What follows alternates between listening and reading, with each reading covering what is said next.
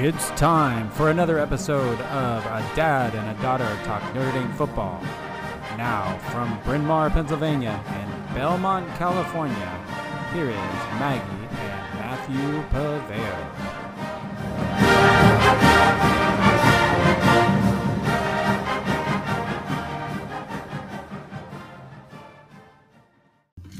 All right, everyone, we are back at the kitchen table. Maggie, this has been such a long week. How are you doing?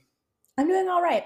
Yeah, Mhm. I, I think if you had asked us uh, on Saturday how we were doing, it was pretty miserable. Uh, but we have regrouped and we are uh, back to talk Notre Dame football here on a Friday evening. But we must start this discussion talking about Notre Dame's 37 to 35 point loss or 37 35 uh, loss to Oklahoma State in the Fiesta Bowl. It was a disappointment because things started off so well with Notre Dame leading 20 to 7 late in the first half, only to see it kind of fall apart there with a late first half drive and then complete um, disaster in the second half. And probably could have lost by more, but I don't want to, you know, a few fumbles here and there and things like that. Um, but we're not going to completely harp on the negative. We will talk about um, some of that, but um, let's talk about the good parts because there were some definitely good parts. Maggie, anything that having a player or two that stood out to you during this game? Yeah. So if you ask me just after the first half, I would be like, wow, Jack Coan's playing the game of his life. And then the second half came around and I was like, it's Jack Coan. This is more like the Jack Coan I know when he's just missing receivers left and right and just not being mobile at all. And I know we're supposed to be talking about players that are good. So I will say that um, a player that was good uh, was Drew White, who I would Wow. not be saying at the beginning of his Yeah. career because we had a rocky. It's one sided, um, but yeah, I don't, I don't know that he's really bothered by you. But yeah. Um, but this game, I think he really picked it up and definitely helped his draft stock on an individual level. And um, those last few drives when it was weird, Mhm. when we they just kept fumbling when they were Right. about to like seal a the big hit. deal. I mean, I mean, Drew Yeah. Had a huge hit. I yeah, he would like get the fumble at like the uh, What about the two or the something? two like right when they're about to score. So, I mean, he picked up the work towards the end of the game, but also, you know, football's a team sport. The rest of the team didn't really play to that level. Uh, the, the defense was exhausted. Yeah. Yeah, but Drew White uh, seemed to keep that energy throughout the whole game. Yeah, he was, it was. It was probably one of Drew White's best games. I agree with you there. Um, I Jack Coan stands out with just because of his stats, especially in the first half. Um, you know, he had 509 passing yards, you know, five touchdowns. And you tell me that if you told me that at the beginning of the game that that Jack Coan would throw for 509 yards and five touchdowns, I'd be like, sweet, we're getting this victory easy. Um, but a really bad interception hurt and a fumble by Dig. Turnovers really hurt Notre Dame. Uh, kind of general sloppiness hurt Notre Dame. Missed tackles, things like that. Um, but well, we were talking about good players, right? Uh, Lorenzo Styles played fantastic. Um, eight catches, 136 yards, and a touchdown. Um, and Chris Tyree probably played his best game coming out of the backfield. Um, so those two were positive. I thought Joe Alt and Blake Fisher also fantastic. Two starting right tackles, or two starting tackles at fresh as freshmen played uh, extremely well against a really tough defensive line for Oklahoma State. Now let's talk about some of the bad. We already kind of dove into it. Maggie, who was disappointing?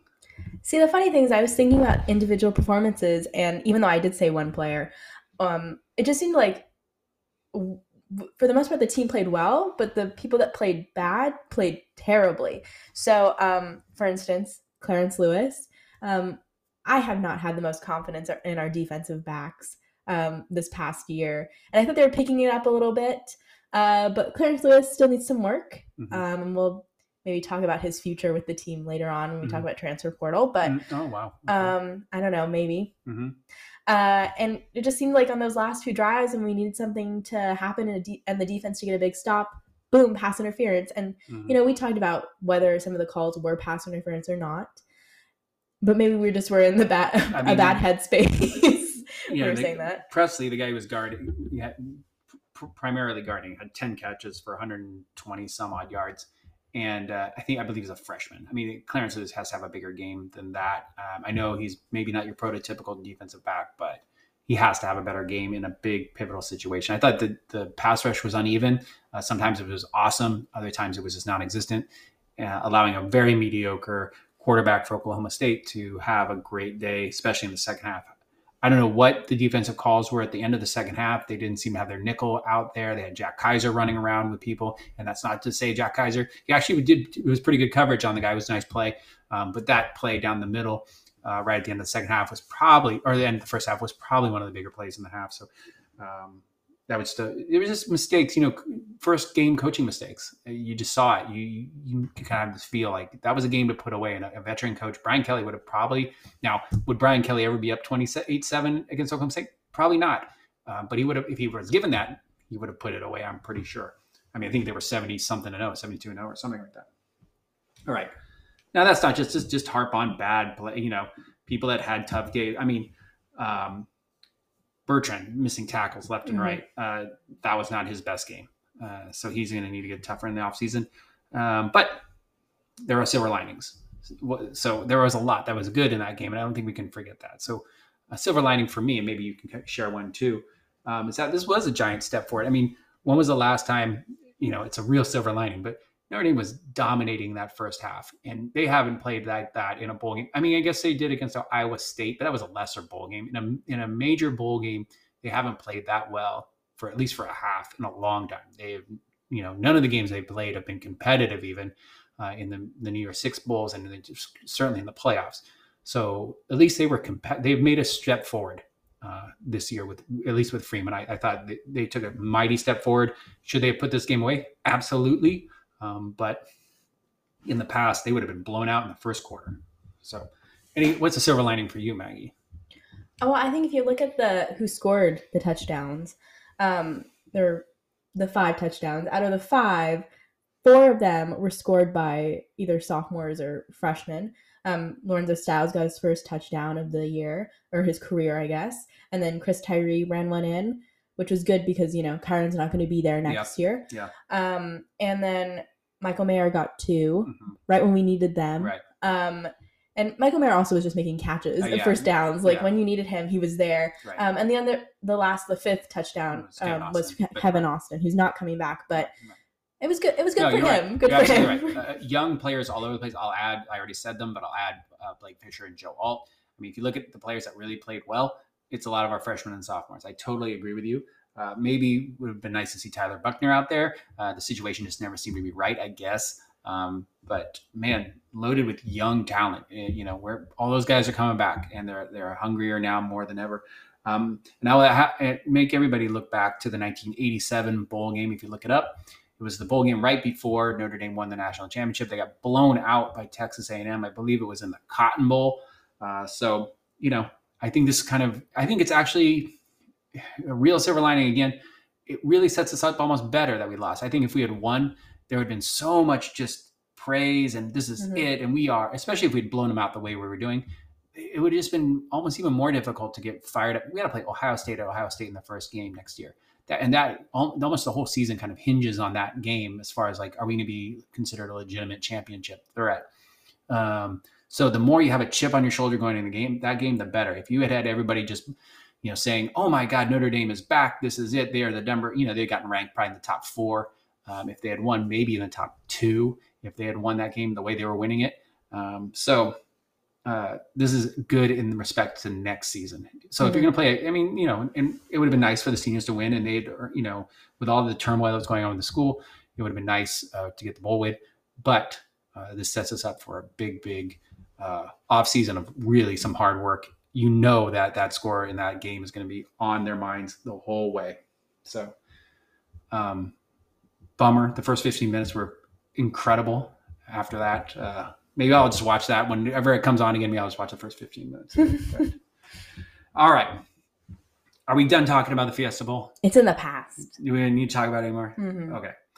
So we thought maybe we, this whole show would be talking about the Fiesta Bowl, um, but there's so much other stuff to talk about this week. Uh, Notre Dame football is just going, going, going. Maybe we're tied in or something, but um, let's talk about a lot of players. We had talked about this for the last couple shows. Players we thought were staying or thought were going, but um, a lot of players are staying. So here's a list of the uh, list that I got so far. Um, Braden Lenzy, George Takacs, Josh Lugg, the Ademilola brothers, uh, Houston Griffith, Avery Davis. We were hearing is going to come back. We we haven't had a final final on that. Um, Joe Wilkins Jr. Uh, seems to be probably coming back also.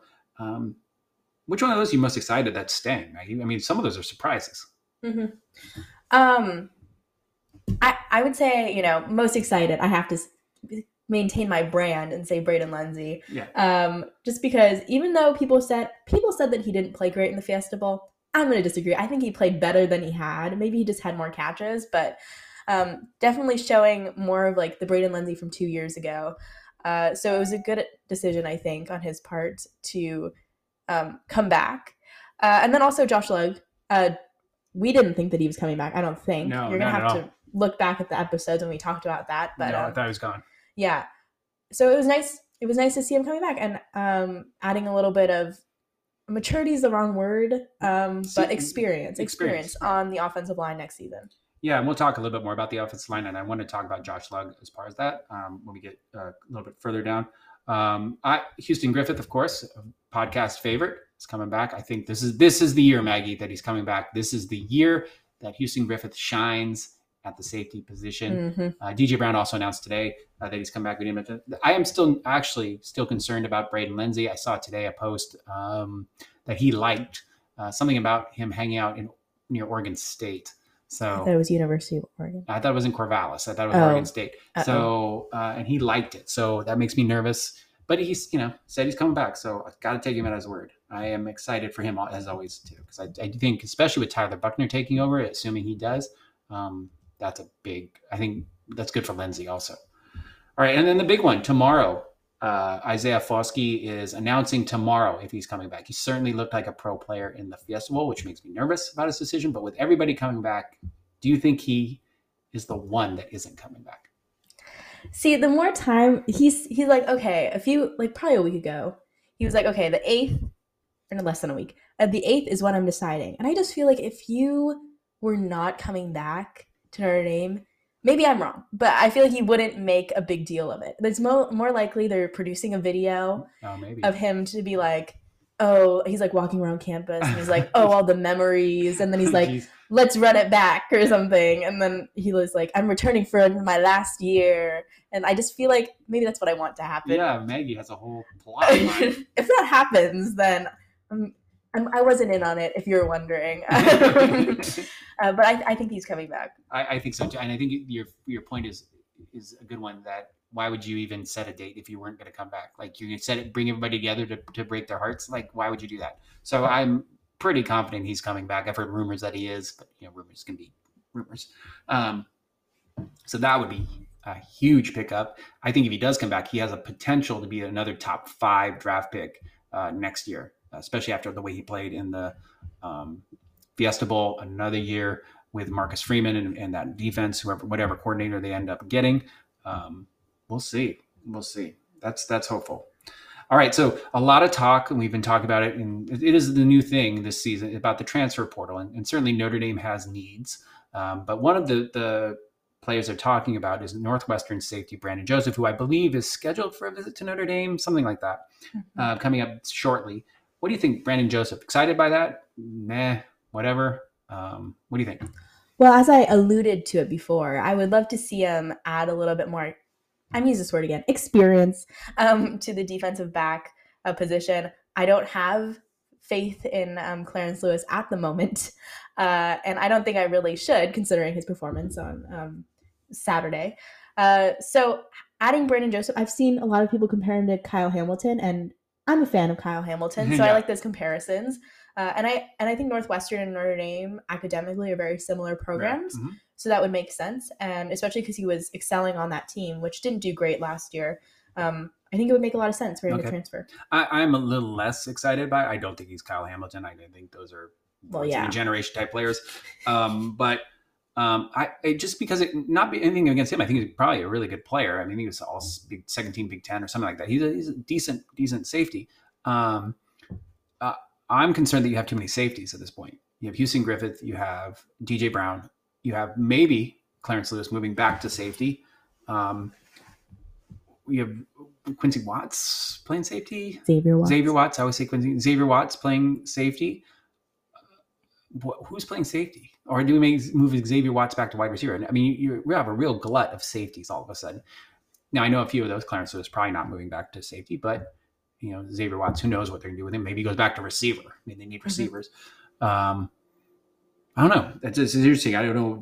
Of all the positions, I wouldn't. You know, tight end might be the only other one. I'm like, they're not going to get a tight end in the transport. They have seven tight ends right now under scholarship, so a few of those are going to have to leave or lose their scholarships. I don't know if they would do that. I, I don't know what they're going to do. So uh, interesting times to watch the roster. I mean, they're well over. I think they're over their scholarship amount right now, which is 85, I think. So they have till you know before the end of the year, and there could be some more people. So like you've been looking it out. I mean, we were hoping for Shocky Jacques Louis, but uh, yeah, yeah. he's going off to Akron. Anybody else that you think might come to Notre Dame? I mean, I haven't, or that you want to come to Notre Dame. I haven't really looked into it uh, in too much depth. Um, I would be fine with Brandon Joseph. I did want Shocky Jacques Louis, who is a wide receiver from Pitt, just because, mostly because of his name, um, and also because wide receiver. No, he's great. Sure, um, wide receiver is kind of a position where light lighter at. If I mean, I know we're over scholarship, so are we really light at any position? Um, I don't really want a quarterback because I trust Tyler Buchner, and even if I don't trust Tyler Buchner that much, we have Drew Pyne, and together I trusted them. um, so yeah, I don't really have like if we get someone that's great, but I don't feel like we need anyone. I mean, a Mario Williams from Oklahoma makes a lot of sense at wide receiver, uh, uh, freshman All American, you know, a real player uh, thing. Um, I don't know, I forgot his name, but Rocket Ismail's nephew, supposedly a wide receiver oh, yeah. out of Villanova, uh, who's like six six or something ridiculous, right? I think he's huge. Um, has a real shot of maybe coming. Um, maybe Brendan Rice from Colorado or looking mean, at family members. yeah, yeah, and uh, I don't know. There's a kid out of Vanderbilt. I was looking for his name. I can't. I can't see it, but there's a kid out of Vanderbilt that I actually think has a real shot at coming to Notre Dame. Uh, Vanderbilt, good program. Guy had some good, a lot of catches. Good choice. Um, so we'll see. I think uh, wide receiver is the position I would look for. I don't think anything else is really of need, mm-hmm. especially if Foskey's coming back. Um, I don't know what that does for Jordan Botelho. I'd be worried about him entering the transfer portal, um, but we'll see. You know, Marcus, some of Marcus Freeman's best recruiting is going to happen right now, which is just keep guys that you want on the team. And I think they want Botelho. Um, I know they do.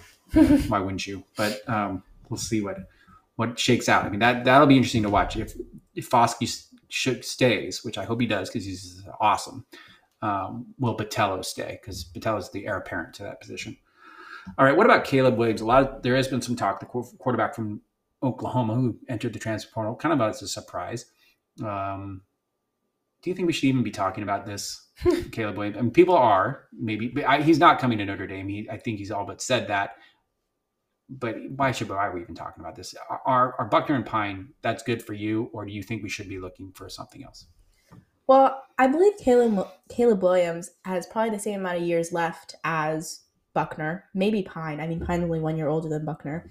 Um, so we would probably be seeing the rest of the time of Buchner and Pyne just be Caleb Williams instead if he did join the team. And I mean, I watched him a little bit, and he's better than Rattler, but I don't know if that's saying a lot. A lot. Yeah. Um, and he just doesn't, doesn't really seem like the type of guy that we would want a quarterback. Right. right. Um, so I'm fine with. He's not coming, but I, I, I, I just don't think there's much of a drop. I think Tyler Buchner is just right there with him. I think he's an elite talent. I think you could get a little more seasoning, another off season to grow. The kid is a, is a smart kid. He's going to be able to study really well. Drew Pyne's a perfect kind of mentor for him, and and it can also come in and spell him. I mean, Drew Pyne knows the game and knows the offense. I think they're well set up at quarterback. Steve Angeli, great to kind of be the next kind of person coming up. So I, I, am frustrated when they talk about uh, bringing in a quarterback off the transfer portal. I just think that was a one-off deal with Jack Coan. It was much needed because we had nothing really behind him because um, Clark got injured, um, and then really you know settled into the position. So I, I just think this is just you know off-season chatter that's useless. All right, but you have a theory about trans, or you saw a theory about mm-hmm. transfers, mm-hmm. and so maybe you should just share that theory, and maybe we can make a quick prediction about I don't know some transfer or What's your predict? What's what's your what have you found? Yeah, so I was scrolling through the app TikTok, which is like short little videos, and I came across a video by um, Jack Mac Barstool. So I believe he's affiliated with the Barstool brand. Yeah. And he has done some research on um, the transfers of Kedon Slovis, um, who was from USC and transferring to Pitt. Um, and then also uh, the Wyoming quarterback, um, who's transferring to Utah State.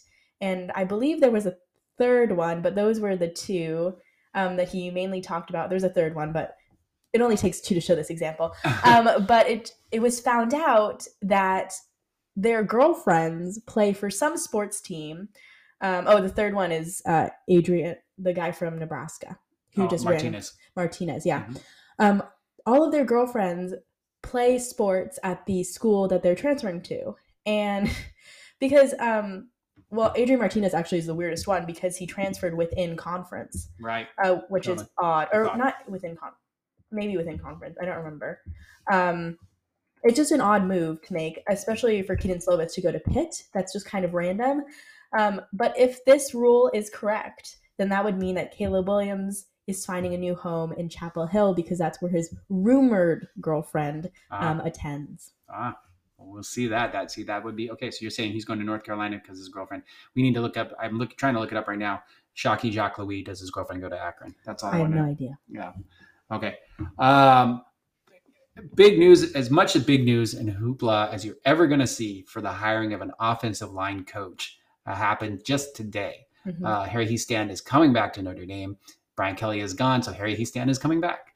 Um, any thoughts about the that? Everybody's so excited for him to come back. Thoughts? I mean, I'm excited. I think our offensive line is already in pretty good shape, um, even though Jeff Quinn left. So I'm just looking at that for them to level up even more, and that's just blowing my mind already. Um, so I'm very excited to see, um, I guess, his impact. Can you imagine what he's going to do with uh, Alt and Fisher? I Uh, cannot. I mean, and Ty Chan and all the young players. Also, like a Steve or um, uh, oh, what's his name? Uh, well, any of them. Josh Lugg. So we talked about Josh. Josh Lugg. I think is probably going to move to guard. Um, I think to take over where Cain Madden is leaving.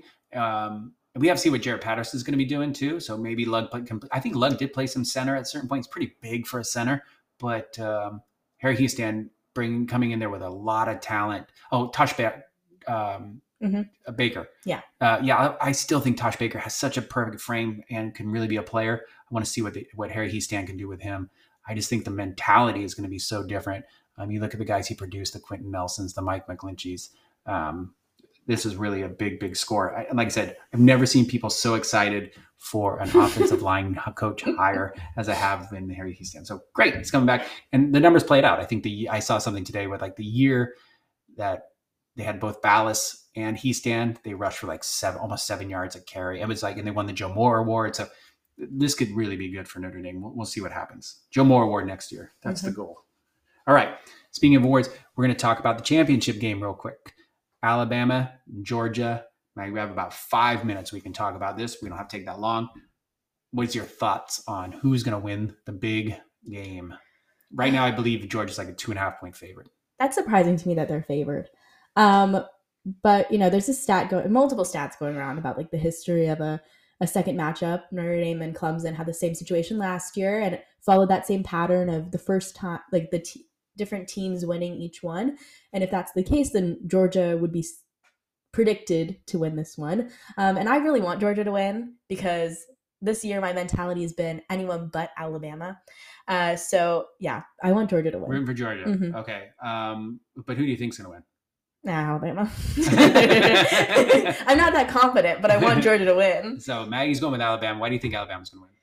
It's Nick Saban, and Right. it's the the Heisman Trophy winner. Right. And we thought that there were going to be cracks in the team, and then we watched that Cincinnati game, and yeah, it was Cincinnati. Who knows if they should have been there? But I don't. It I- feels wrong to go against them. I totally am the same. I, I so want to go with Georgia, but it just feels wrong to go against Nick Saban in the championship game. I just, and especially as an underdog, you know he's feeding all that to his team. They're going to be like, "Why are we underdog? We are better." You know, oh my goodness. And Kirby Smart, you know, I guess he beat them. They beat Michigan. That's his first kind of real big win that Kirby Smart. But man, and and look at Saban's record against his former coaches. It's ridiculous how he just beats them down. I also am going to go with Alabama. Hmm. You know, but let it be known that I want Georgia to win. So either way, it's a win-win. I'll, I, I, I'll I be think, right. I think I, I think I want Georgia to win too. I mean, I'm not a huge Georgia guy either, but you know, something new, you know, Mhm. something new. The evil empire of Alabama can slow down a bit, um, especially since again it's one of those seasons where you're like, eh, I'm not even sure they they nearly missed the playoffs. I want to go and just yell at Auburn, man. They had them. We could didn't have to deal with Mhm. this at all. Um, but you know, that's that's Alabama football. They get that second life and they do not waste it. So you know, kudos. I, I have nothing but respect for them. I just don't like to see them win. Mhm. All right, Maggie. Well, that is a we got through a lot in that show. Um, any last words? Have a good evening, everyone. All right, go Irish. Thank you for listening. Join us next Friday night for another episode of A Dad and a Daughter Talk Notre Dame Football.